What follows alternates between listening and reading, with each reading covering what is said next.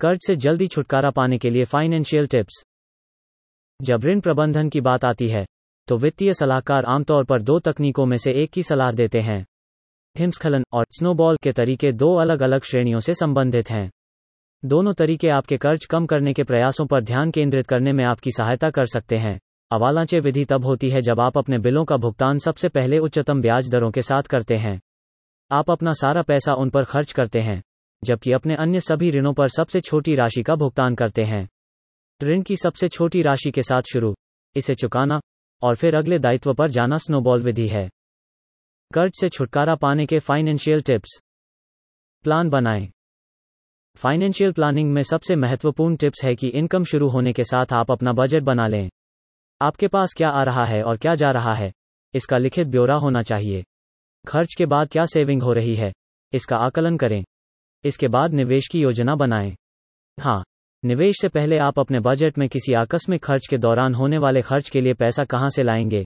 इसकी योजना ज़रूर तैयार करें। आपका ऋण, क्रेडिट कार्ड भुगतान, साथ ही जरूरतों के बिल, आपके मूल भुगतान जैसे बिजली, गर्मी और पानी होंगे।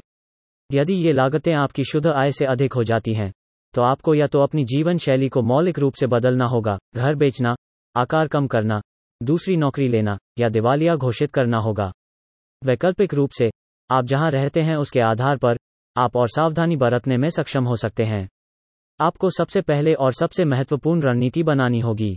आपको यह कभी नहीं भूलना चाहिए कि मासिक, तिमाही और सालाना बजट तैयार करना, वित्तीय जिम्मेदारियों से निपटने के लिए सबसे बेहतर तरीका है।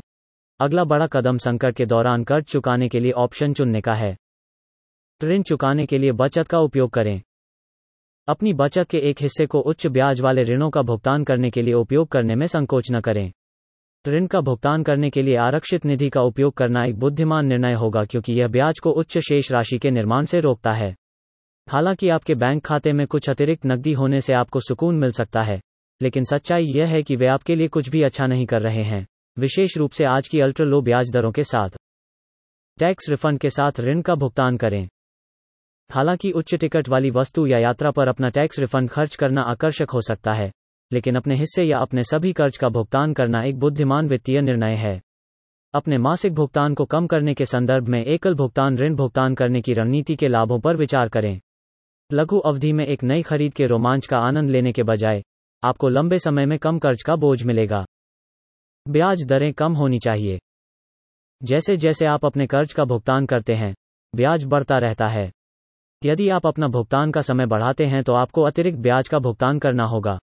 आपकी ब्याज दर और आपके द्वारा हर महीने दिए जाने वाले पैसे के आधार पर आपके द्वारा लिया जाने वाला ब्याज आपकी पेबैक अवधि को महत्वपूर्ण रूप से बढ़ा सकता है। अपने बोनस का अधिक से अधिक लाभ उठाएँ।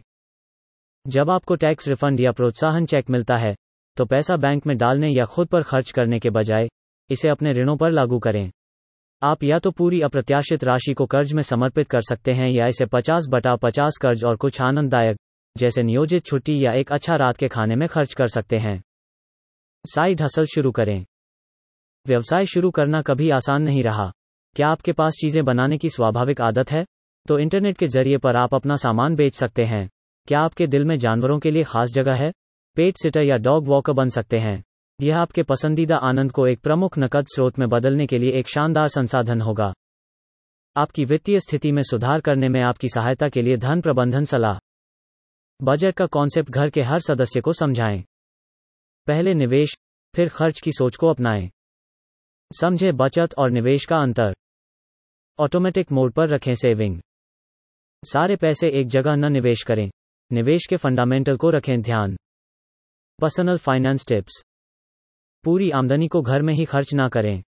अलग अलग स्रोतों से होने वाली आमदनी को अलग अलग मदों में खर्च और निवेश करें। खर्चों में हमें जीने के लिए ज़रूरी सभी आवश्यक चीज़ों का भुगतान करना होता है।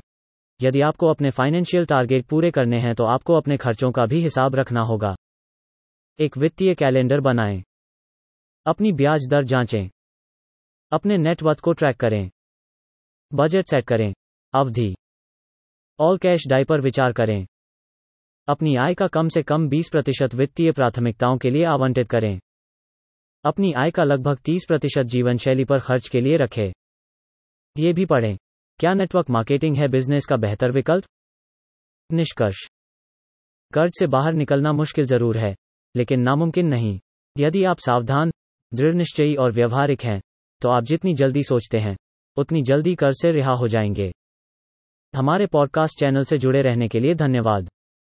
आप हमारी website think with niche dot in पर अन्य श्रेणियों जैसे व्यापार, सफलता, मनोरंजन, स्टार्टअप, सिनर्जी, स्थिरता, समाचार और उद्यमिता से जुड़े पोस्ट पढ़ भी सकते हैं।